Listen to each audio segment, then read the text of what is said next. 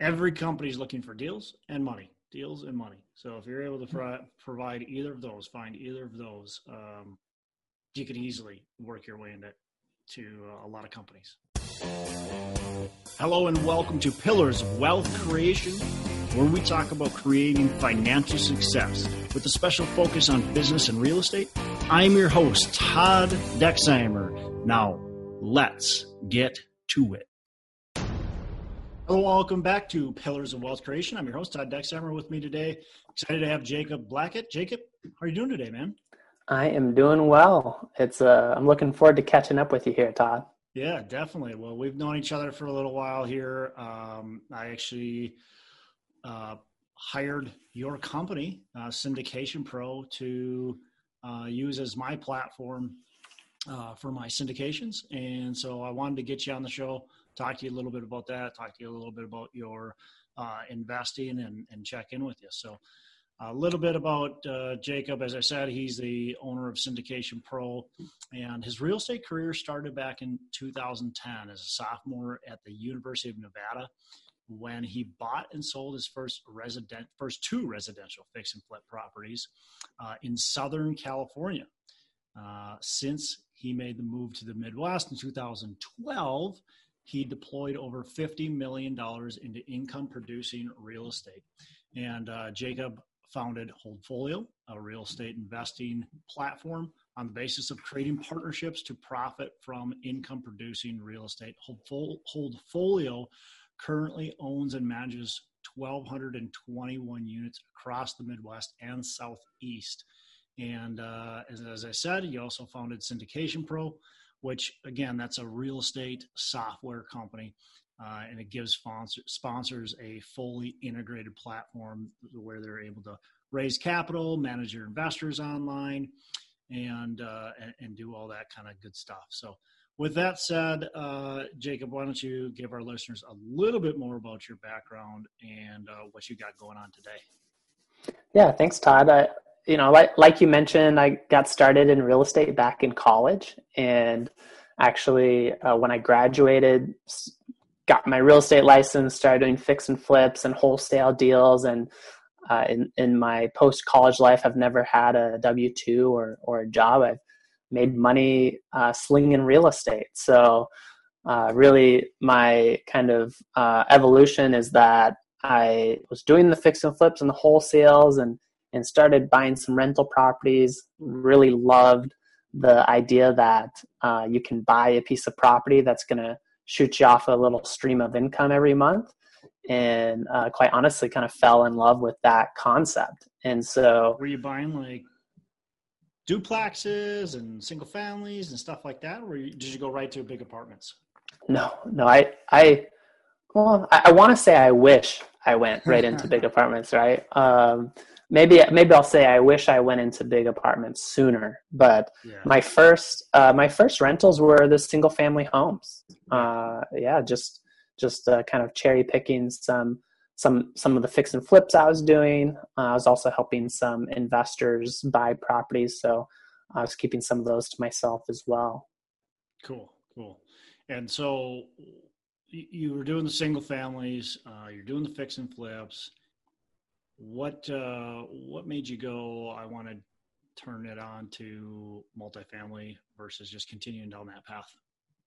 Yeah, I so back in 2013, 2014, I, I really started trying to focus on buy and hold single family homes. I had worked in, with a property management company who was managing a thousand single family homes. Wow. And so I would see that rent roll coming in every month, yeah. uh, close to close to a million dollars every month uh, in just rent. And, and I was thinking uh, that the property management fee was pretty good. Uh, they averaged almost 9% as a property management fee on those single family homes. So they're seeing a pretty big clip uh, every month um, and I was thinking, man, if I owned, if I own those properties or if I own 10 or 20% of those properties, that would be uh, pretty cool.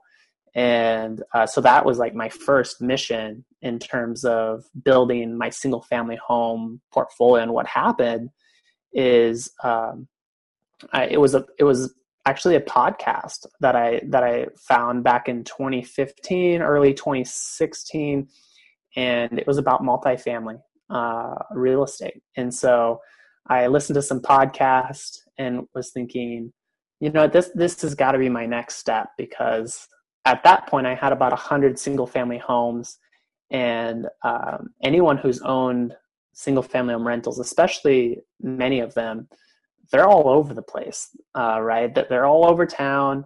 They're all different, uh, and and it's it's a lot to manage that. So I was listening to this podcast, kind of envisioning that man, if I had my hundred single family homes were all in one place and and all of them were the same and and I had my staff right there, I was thinking, you know, that that would be pretty nice. Uh, and so I eventually eventually pulled the trigger. Um, had a had a colleague who was who who was actually uh, investing in real estate or in multifamily say, uh, you just got to do it. Like you you own a hundred single family homes, you know everything you need to know. Uh, just go buy an apartment, you know. And and so so I took him up on that and and bought a, a little 46 unit.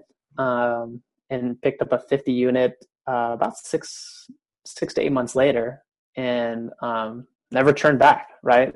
Actually cut off the single family homes completely stopped buying those uh, still own about a 100 i got up to about 150 at one point uh, but we're kind of selling those off and and uh, sunsetting those single family holdings and focusing on multifamily the the bigger the the deal, the better. Quite honestly, it just seems like from the 46 unit and the 50 units and the 80 units and 100s and 200s, it's seems like the the the bigger those get, the better everything works. Uh, so. Well, explain it to me. Like, what what works better? Because you know, I think a lot of us start at single family. I started with single family mm-hmm. complexes myself, and and went through a, a similar change as you did, uh, and, and, I find the same thing. So, what do you find that makes it easier, makes it work better, um, that you like about the the larger the unit uh, or property type? I guess. Yeah, I probably if I could highlight it into three different categories, it would be and just kind of talk about the different unique things that are better. It would be uh, maybe less than 80 units uh, so like the 46 and the 50 unit, uh, those ones, they it was a breath of fresh air from my single family holdings, but they weren't quite big enough to afford an on-site office uh, and and a leasing and a manager and, and on-site maintenance. If you had stacked all that up on site, it would have been a huge. You would have your expense ratio would have been huge, yep. and it just would have eaten cash flow. So so we had to kind of be off-site on those management issues. So once once what I found, once you get into about the 80 units, uh, then you can actually afford to have on-site uh, manager, manager, leasing agent. Uh, probably those are one person with an 80 unit, and then probably one maintenance uh, person. Mm-hmm. Uh, and so that's now a breath of fresh air from the 50 unit because now you have your people right there. Uh, and then you go twice as big, say 160 unit, and it's actually almost the same staff, maybe one extra maintenance person. So that manager slash leasing agent who manages the 80 unit, uh, as good, you know, good, and you always want to work with A plus talent, they can manage uh, and and lease up your 160 unit, uh, and then probably add an, an extra maintenance personnel. So so now you're um, from a, from an expense ratio, you're that much better, and and then of course as you graduate to even bigger deals, now you can really afford to to hire top notch uh, personnel. You can uh, again get kind of more units to the person count, and uh, and just have have those people right there on site. Yeah, and, that's one of my favorite things. You know, like a two two hundred unit plus building, we've got two maintenance people or more. We've got two on site, uh, you know, leasing office staff or more, um, and it's great. you've always got people at the property, or not always, but for for a good portion of the day, you've got people at the properties. You're able to take care of a lot of the issues. You're able to see a lot of the issues. That's the hard part about a single family home. I don't know about you, but for me, man, there's sometimes I don't even go to see my single family homes or, or anybody for that matter for, for months at a time. And boy, a lot can happen in a couple months. Where, right? Whereas an apartment, uh, we might not go into every single unit every, you know, every day, but we've at least got people on site at the complex, uh, looking things over minimum of five days a week. Uh, mm and the bigger they get, there's it's seven days a week. So yeah, I mean that's that's a great point, right? You've got a hundred single family homes would take you two days to to drive past these things just to get an eye look at them. Uh, 100 units you just stroll through the the uh, uh, you know the on site yep. maybe five ten minutes and and you gotta take your notes of whose blinds are ripped down and and who's got trash outside their door and and uh, you know yep. cars in the parking lot that don't run. yeah, exactly. It's just a, a, a, lot, definitely a lot more efficiency to do in the, the one building versus, like you said, 100, yeah. 100 single family homes spread around all over the city and maybe in multiple cities. Uh, and then, you, and, and are yours in multiple cities or just in one city? Luckily, 90% are in one city. We okay we do own um, about a little over a dozen homes uh, in Dayton, Ohio. So most of our holdings are in Indianapolis. Uh, we have 14 or 15 single family homes in Dayton, Ohio, which is um, a little less than two hour drive away. So it's not so extended, but it's enough that it, it takes a bit. Indianapolis proper though, or are they some of them in the suburbs? Yeah, they're they're all within. All of our single family homes are within a um, 15 minute drive of downtown. Okay. Uh, and on both sides, so, so, it might it might be 25 minutes to drive from one sure. to the other, yeah, yeah, depending yeah. on where they're located. Yeah. So my my properties, I've got them in not only Minneapolis, St. Paul, but in some of the suburbs, and each of those little each of those cities have different uh, different uh, laws. You know, the different, yeah. different tenant uh, require or different rental requirements. Some of them require a license, some of them don't. Some of them require inspection, some of them don't. then you got mm-hmm. utilities. You know, some of them are this uh, utility provider, some are this utility provider, and so it becomes difficult. Uh, you've got to navigate all that stuff um, and talk about a mess, man. Yeah, yeah, for sure. Uh, funny. Um, so, so talk a little bit more about uh, you know Holdfolio. You guys are, are, you guys are syndicating properties. Yeah, we we did. Uh, so we did our first syndication back in 2014, okay. and that that was actually uh, a portfolio of 10 single family homes. Oh, cool. And quite honestly, I at the time I just dreamt up the scenario where at, at the time I was selling turnkey rental properties to investors. So I would get into them for say 35 grand. Uh, and and so these were these were kind of cheaper properties, working class. Um, in in Indianapolis, it's a little bit harder now, uh, six years later, to get into them as as cheap as we were back then. Um, but they're renting for 700, 750. Uh, we were rolling to them for 35 grand. Um, and, and they've worked out pretty well as we've held them over four or five years. Uh, but uh, what I was doing at the time is I'd be 35 grand all in, and then I'd sell it to an investor for say 50 grand uh, as a turnkey product. I'd manage it, and, and then they would they would uh, you know be theirs. And so I kind of dreamt dreamt up this scenario where uh, instead of selling the properties to the investors, I'll simply put the 10 properties into an LLC, have the investors contribute uh, cash uh, and get my, get my 350 grand back so I could go do it again. Uh, and then my that first deal was a 70 30 split, straight straight split. So investors uh, would invest the 350 grand, they'd get 70% ownership, I'd get 30% ownership. And I was, of course, boots on the ground, doing all the management, um, yep. those properties fair market value minimum 45 to 50 grand. So the investors are getting in at, at you know, equity some good right equity. Uh, and, and quite honestly, I didn't even know it was a syndication. I had never even heard that word mm-hmm. until I was so far into the process that one of my investors uh, asked asked to confirm that I had filed a Form D, and uh, and I and I was like, what?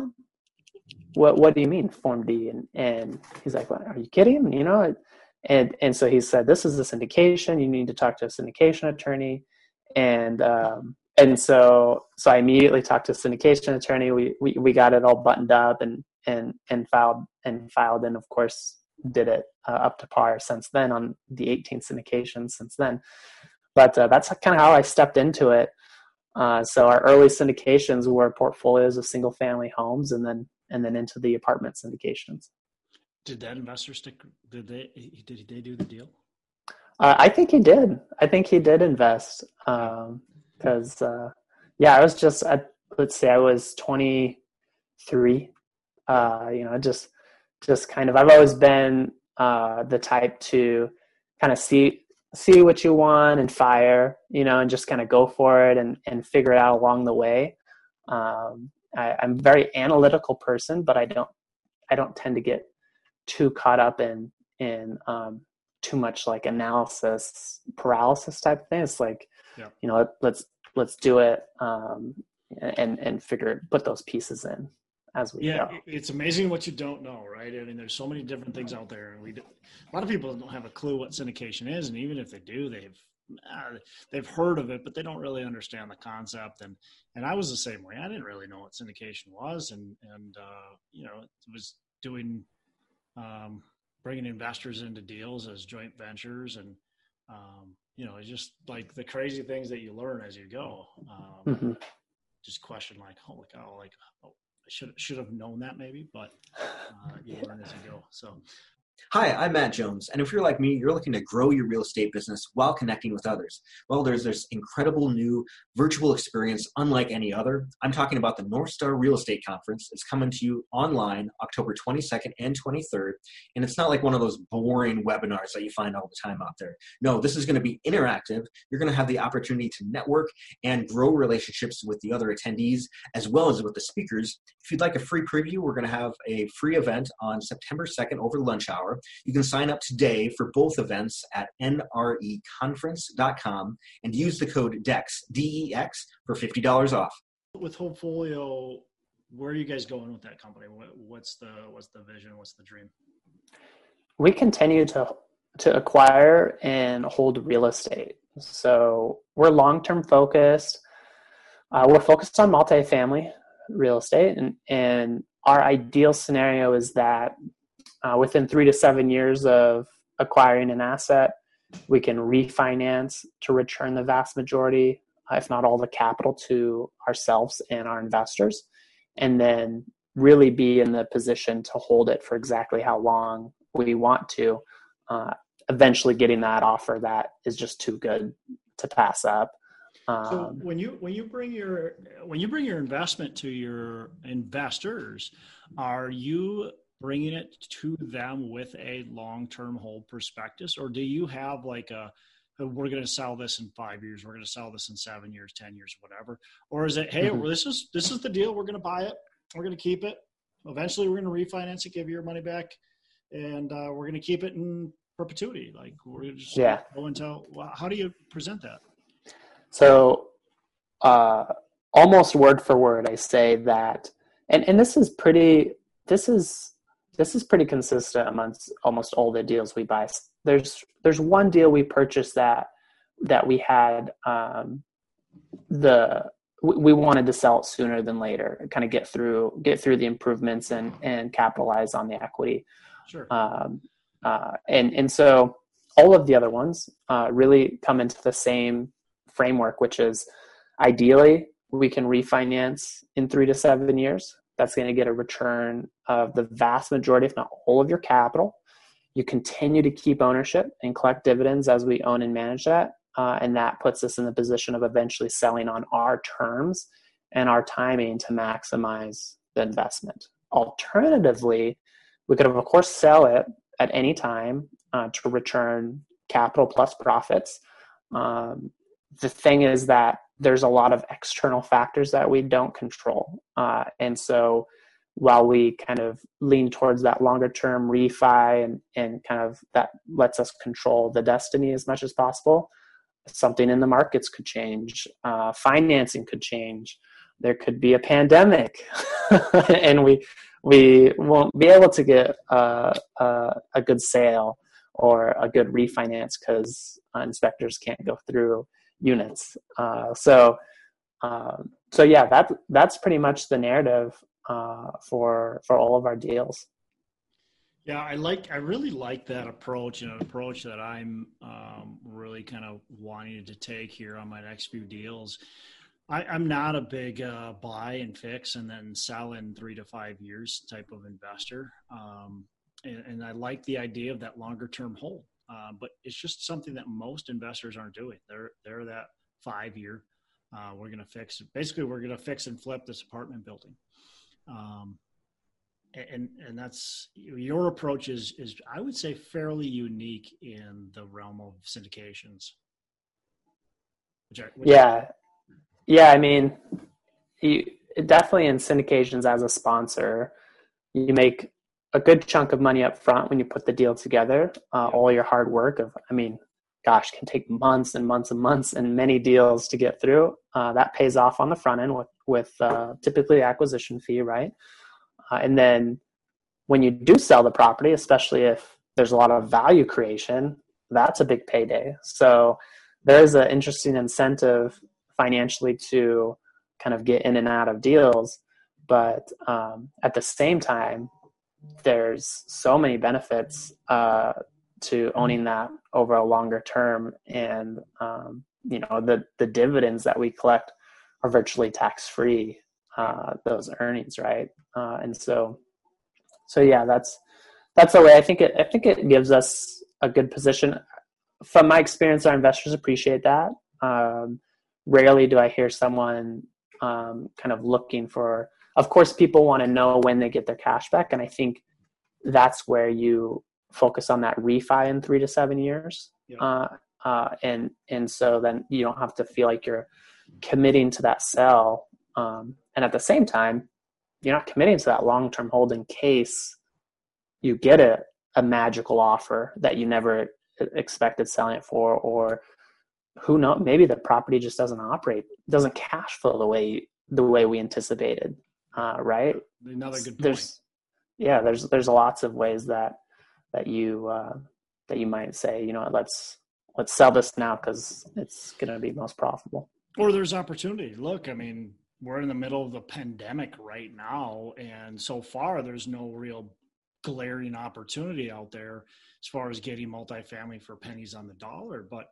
what happens if it does become distressed and you've got a high performing property your property still yeah it's not going to sell for as much as it did pre uh, a crash but it's still going to sell for a good dollar amount if you can profit on it you might want to take mm. whatever pennies you've got there and buy something for massive, massive discount.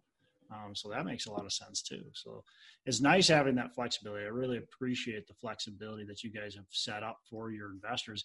And to me, it, it gives them uh, probably the best of the best kind of, of all worlds. Now they have to trust you, right?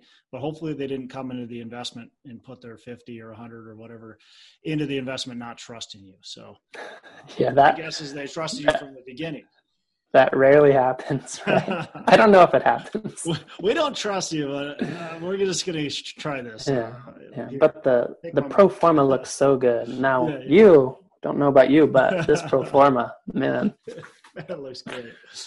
Uh, talk about syndication pro. Uh, you know, as I said at the beginning, it's a uh, you know I, I have your company. Um, you know, our, all my stuff is being put through there now, and and I really have enjoyed it. And so, talk about your company, Syndication Pro, and kind of what you guys are doing and where that's going as well.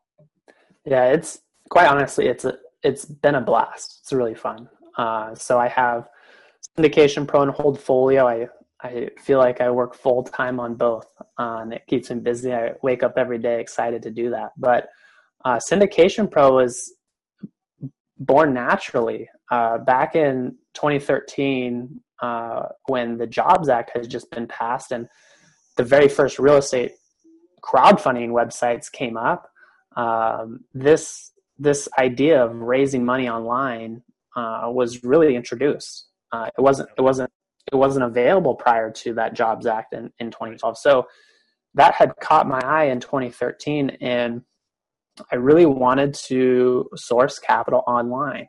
Uh, at that time, there was no investor portal, there was no software to do that, uh, and so I had just looked at those early crowdfunding sites uh, who built their sites themselves, developed that, developed that, uh, and kind of and and used those as basically a template to build my own site to source my own capital from investors. And so that's what I had done. And, and so through 2013, 2014, 15, 16, 17, um, into, into 2018, at that time I had caught wind of some investor portals and some software. And so for five years, I was basically raising money myself through my own website that I had built with my development team, uh, which cost a lot of money and took a ton of time, uh, but was really rewarding. Uh, and in early 2018, I decided that I would go ahead and demo some of these investor portals because maybe it was time to go ahead and and say goodbye to my website that I built myself and kind of take things to the next level with this professional software. And when I when I did those demos, I just wasn't impressed. I I came out of an hour long demo and I felt like, man, this is this is a bit complicated. Uh, it feels bulky. Um, it's really expensive, and and I was kind of looked at my site and was thinking, you know, this what I have built already. I feel like is in many regards better than that professional uh, kind of software. And so that was a bit of a light bulb moment for me at that point in time. And I decided that I would go ahead and uh, pitch the owner of my web development company. I was using an agency to build out the first site and say, hey, uh, I think I think we could polish up what we've already built here. And um, because I had already had colleagues asking me how I built Holdfolio and how they could do it themselves, um, but I, I told um, I told uh, the owner of the web development company, Amit, who is my current partner, I think that we could polish this up and and people will sign up and use it. Uh, I think there's a need for something simple, uh, something intuitive uh, that doesn't have uh, the bulk and the complication and the big price tag. And so that's what we set out to do with Syndication Pro. And um, we released a beta version uh, in in late 2018. Uh, I think that you actually were were signed up to that first that first beta version, um, and then and then we released a uh, a a second version, which is kind of takes everything to the next level, and that's what we're currently on. And uh, it's been going it's been going really well. We have um, over 160 uh, different sponsor groups and firms, and um, a lot of that growth has come in the last six months or so. Just organic. Yeah, it's and and that's something I really appreciated about your uh, portal is that, like you said, some of the other ones. Well, first of all, they're super expensive for what you get, and they're really, I don't know, almost clunky. And I'm not a tech person at all, hmm. uh, and I struggle, and you probably know that by the emails I send. Like, what do you how do you do this and so the great thing is there's great customer service right it's easy you, you, guys are very easy to access whether it's you or whether it's somebody on your team very easy to access and it's very easy to use really easy to set everything up really easy to upload really easy to do everything on there. Where some of these other systems um, it, it, it was not easy. And customer service isn't that great and your price the price tag is huge. And so it's like oh geez. You know that's that's why i went searching for something else and eventually um, you know went with you is because I, I, didn't like what these other programs had to offer so definitely appreciate what you guys have and, and what you've built i think it's really cool i'm excited to continue to see the growth and and the bells and whistles you guys continue to add with it. Yeah, I, pre- I appreciate that feedback. Uh, I'd say it that's what keeps me driving and keeps me uh, focused on syndication pro is that we continue to get people that love it and and are really jazzed about using it and and uh, report back to us that it's improved their business, saved them time, um, and has has been part of their ability to scale. And so that that I mean that's so rewarding. And and we uh, we just hired more developers, and and we've got a our team is getting close to twenty. Uh, and so we're just working so hard at um, at features improvements and and just really bringing something that that is unlike anything out there. Yeah awesome. Let's switch gears. Um, you have you started this business when you're in college. You you grew uh, you're you know you're now owning a lot of multifamily. You've got syndication pro um, you've got some success that you've built throughout the years. What kind of advice can you give my listeners, especially the young listeners out there? They're like, man, I want to start when I'm 20, 21, 22, 25, whatever it is. What kind of advice can you give our listeners? Maybe three success tips or, you know, pieces of advice.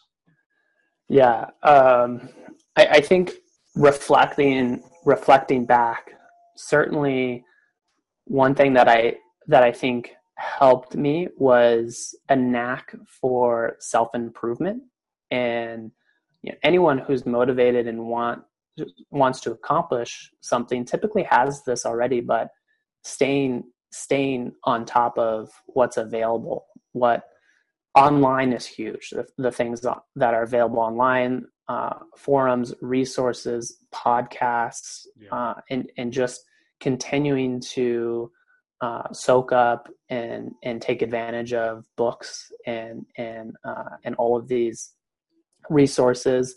Um, keeping, for example, um, books, keeping ones that really impacted you or you really feel were great, and rereading them. Uh, you know, really, uh, I'd say that would be one piece of advice. Um, also i love that piece of advice right there. You take those books that you like and maybe even that you didn't like but that were highly recommended to you and reread. There's some books that i'll read and i'll like put down quarter way or halfway through it and i'm like this book sucks.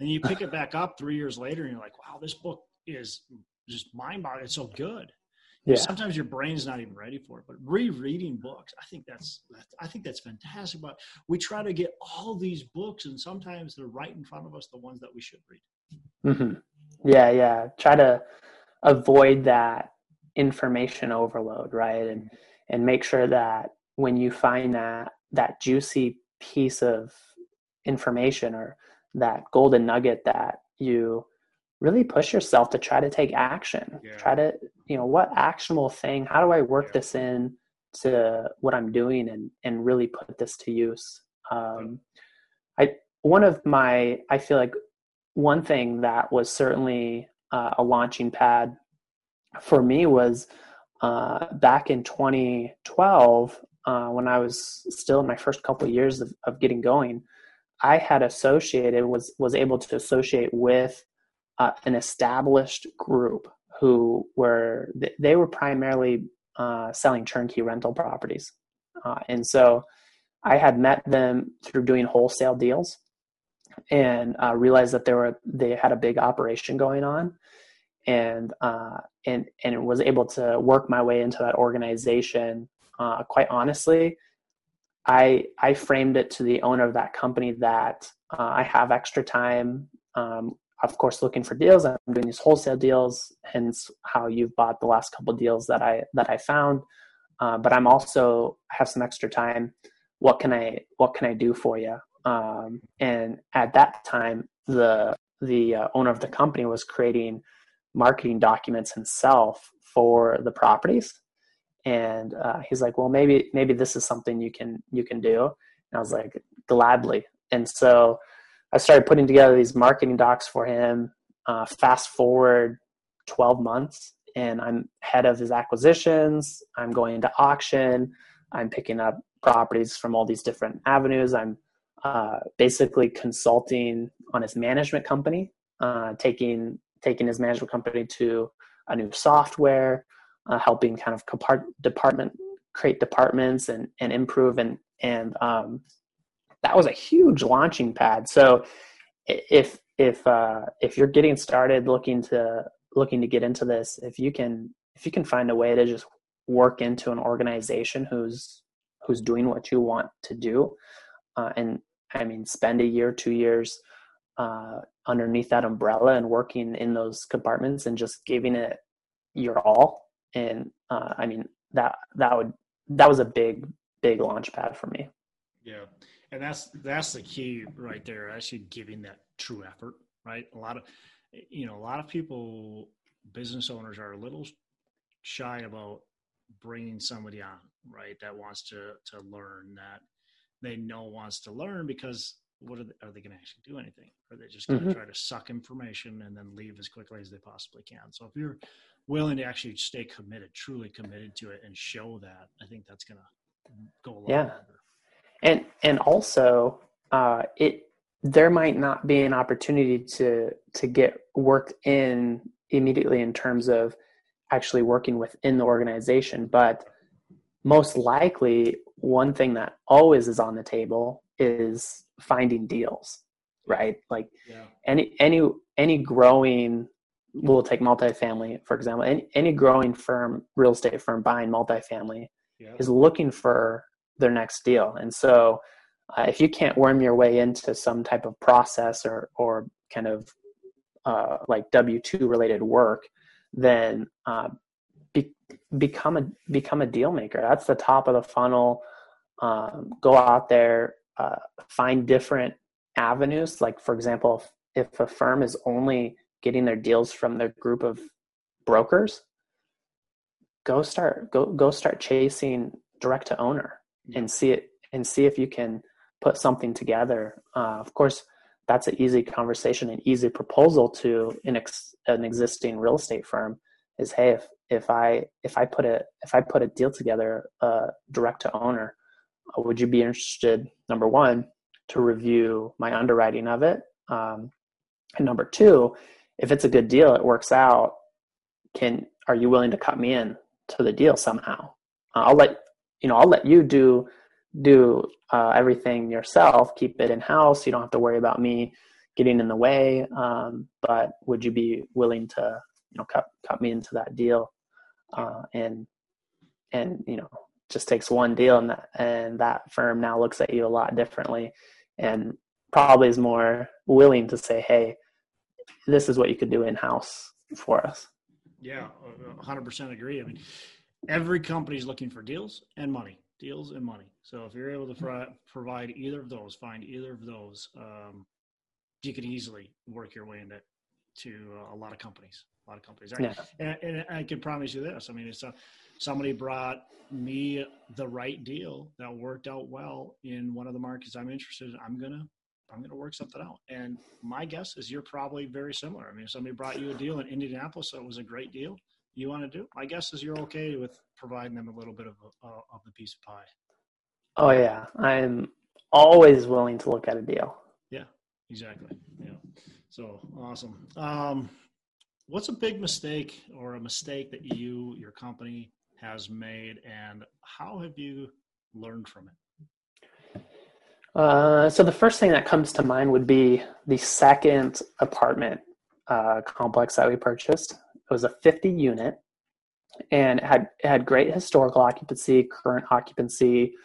Uh, it was it was 70s vintage, uh, early 70s vintage, and the owner had owned it for 30 years. Yep. Um, from from a uh, from an external look, it was well taken care of.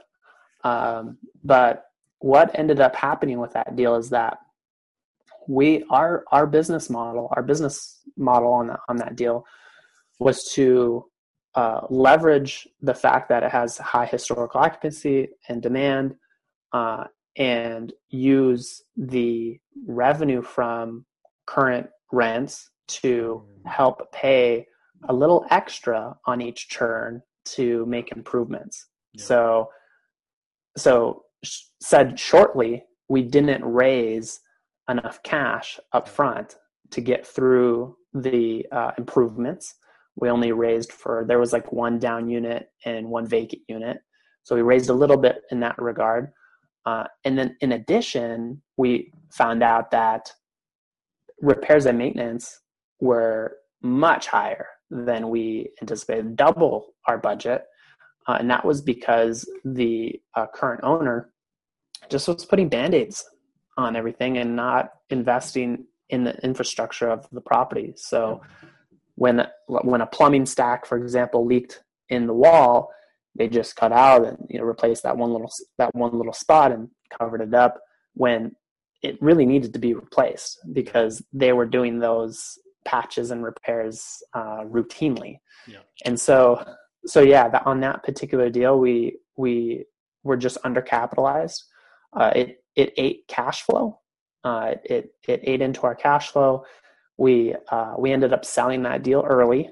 Uh, things worked out from an ROI perspective. We were a little under uh, what we projected, but um, but there was never never a fear of principal loss or or you know nothing too doom and gloom. Um, but it was stressful to try to figure out you know these repairs and maintenance are coming in so so heavy each month and and dissecting those and seeing when is this you know what, what what's when's the end of the rainbow and and it took it took about 18 close to 24 months until those repairs and maintenance started kind of coming down month over month because we were getting caught up on on stuff that the previous owner was just neglecting Yep. Yep.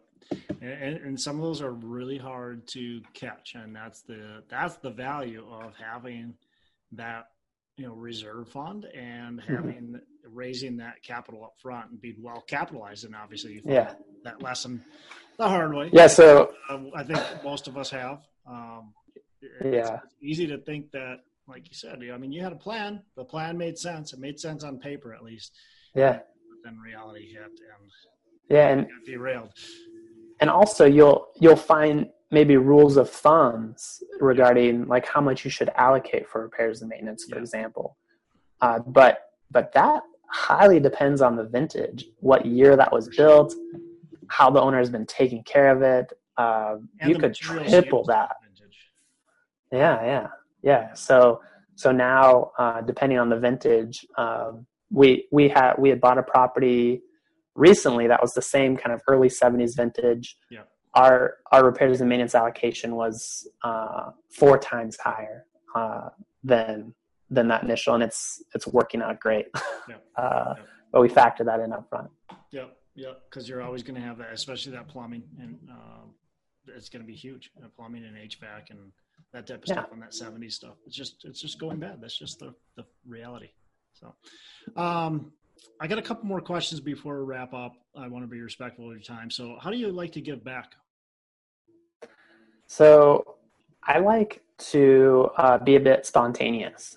So there's there's different times, and, and be aware uh, of what's going on. So I'll, I'll give um, maybe a recent example. I was uh, in the dentist uh, dentist's office getting a filling, and uh, I was overhearing on the on the uh, office next door that um, this other individual had needed five fillings, and they were trying to pick which which to do first.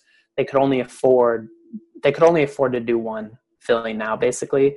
Uh, so so she was talking about what they were trying to localize pain. Well, is it is the pain back here on the top or the bottom? And I was just thinking, man, that you know, I don't. If I had five cavities, uh, that would be tremendous. Uh, but I could pay for it to get it fixed. I wouldn't need to think twice about that. And so when I wrapped up uh, my filling, I went ahead and put money on that other person's account to uh, so that so that they can don't they don't have to worry about having a toothache because they can't afford to fill it right. So I think giving back uh, for me comes into a lot of spontaneous decisions like that. Uh, in addition, I'm involved with Big Brothers Big Sisters. I've had I've had a little brother brother since um, 2013, 2014, and uh, and it's it's been really it's been really awesome. We we do a big a big annual donation to Big Brothers Big Sisters, uh, and and are involved with them and and um, and some other some other charities. Awesome, awesome. What's a favorite book? Um, man, I I think one one book that I think about uh, on almost a daily basis would be uh, the Four Agreements, and uh, this is this is uh, really just fundamentals on how to be a good person and and not get caught up in in other things. So, the Four Agreements is great. Uh, it speaks to uh, not taking things personally, for example, um, being being good with your word, uh, always doing your best. Uh, just kind of these these these key key things to consider, and um, that, that's one book that sticks with me on a daily basis in terms of trying to remind myself. Cool. Last question before we wrap up. What are your three pillars of wealth creation? So when it when it comes to three pillars, I the first one for me, how I look at this is it's probably get lucky. So so that that's the first pillar, and and in in my opinion, success um, it takes some success to build wealth and have wealth, and and um, I think it's made up of hundred percent of of luck and hundred percent of hard work and determination. So you need both. Um, hard work and determination with no luck at all, in my opinion, just isn't going to get you get you anywhere. So luck uh, factors into it a lot. I think this could be where you're born, uh, the what country you're born, what what neighborhood you're born into, uh, who your parents are, who you meet through life, the type of people you're meeting, um, what book you might stumble into, uh, market timing, right? That's a huge factor of luck. Uh, and unfortunately, I would say another one would be uh, due to systemic racism, the color of your skin uh, even factors into luck, unfortunately. Um, so it doesn't hinge on one lucky thing, it's a combination. Uh, and, and again, I think success requires both luck and hard work and determination. Um, number two would be innovative product or service. So uh, having something that people love, uh, people find value in the community um, or or using, and then three would be invest. So uh, this is where uh, your money makes more money, right? Awesome. In, in terms of luck, would you say that well, there's there's some luck that just is luck, right? It's just pure luck and like where you're born. You can't control it, right? Color of your skin, you can't control that. I guess you could go get like skin treatments, but that's weird. Um, so, so like that, that stuff you can't control, but there's some luck that I would argue maybe you can control. You think that's true or not? Yeah, I think that um, there's situational luck. So, for example, you can't be luck You can't time the market, right? Unless you were starting that business, right? So there's definitely um, there's definitely situational luck, and I think certainly we. Uh, I if I wasn't investing in real estate, or if I didn't go to a certain conference in the first place, I would never have met that person that I ended up partnering on that 420 unit deal with. Yep. So it was it was lucky I met him at the conference but I put myself there at the conference. But I could have got through that conference with never meeting him. So it was lucky that I met him there. Yeah. So yeah, it's a good point. There's definitely uncontrolled, circumstantial, and then um, just by putting yourself and doing, chasing dreams, chasing goals, um, you also have a lot of um, kind of uh, situational luck. Yeah, and I feel, and I don't want to put words in your mouth, but I feel like that situational luck that you can put yourself into the right position, if you're kind of willing and open to accept it, is where a lot of that will come then in. Like you were open to having a partner, right? You were open to building a relationship with somebody. You weren't just going to that conference closed-minded, only doing only there for for learning. That's it. Like you mm-hmm. open to have that luck coming to you, and I think a lot of that is how you are positioning yourself, positioning your thoughts and your mind um, to be able to accept the luck or to be able to push it away and deny it. Yeah, yeah, hundred percent agree. Uh, and probably a lot of that mindset and and positioning comes from potentially people I met previously or yeah. Or uh, maybe a book that I had read that changed my mindset. I think the um, Secrets of the Millionaire Mind mm. by T. Harv Eker. I, yep. That that book was a was a random blur um, before I even knew about yeah. mindset. That was the first book, and I and I I think I heard it when I was in a real estate seminar back in twenty back in two thousand nine, and I had seen the real estate seminar from a commercial late one night. It was like one a.m. I flipped on the television, and it was like a fix and flip, get rich. But yeah.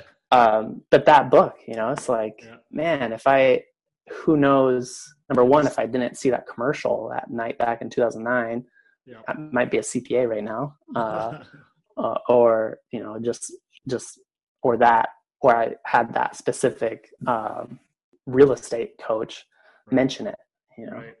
yeah yeah good stuff uh, well it's been a pleasure having you on jacob i really appreciate you joining the show uh, how can our listeners get in touch with you? They learn more about Holdfolio, about Syndication Pro, and just uh, learn more about you? Yeah, the so I would say my contact info is on both sites. So syndicationpro.com, holdfolio.com. Uh, you can you can kind of get some more ideas about those companies, and then um, my uh, my contact info is directly on those sites. Awesome, awesome. Well, again, appreciate you joining us on the show. Tons of value you were able to add, so I appreciate that. And uh, we'll talk to you soon. Yeah, thank you so much, Todd. It was a pleasure. Hey, thanks so much for listening. I appreciate you being a loyal listener. Say, I would love to have you go on to our Facebook page and subscribe. Uh, give us a thumbs up. Go on to iTunes or wherever you listen and give us a rating and review. Don't forget to subscribe your rating review just helps us push this out to more and more people and continue to grow our audience and hopefully positively affect a ton of people out there that really need this and, and want this. So, uh, the other thing I've got for you is a free ebook on my website. So go on to venturedproperties.com, venturedproperties.com and download our free ebook uh, on real estate and on syndication. And I've got some data points in there, some really good stuff for you. So I'd love to have you take a look at that. It's free. I'm not expecting anything from it. Uh, and, and, also, look, if you want some help in multifamily, want some help learning, growing, getting your business off the ground, I would love to talk to you about what it would look like uh, to work with me potentially and see if that's a good fit. So you can go to coachwithdex.com and check that out, and uh, we can definitely have a, uh, a call. Thanks a lot for listening. You make it a fantastic rest of the day. I'll catch you on the next episode.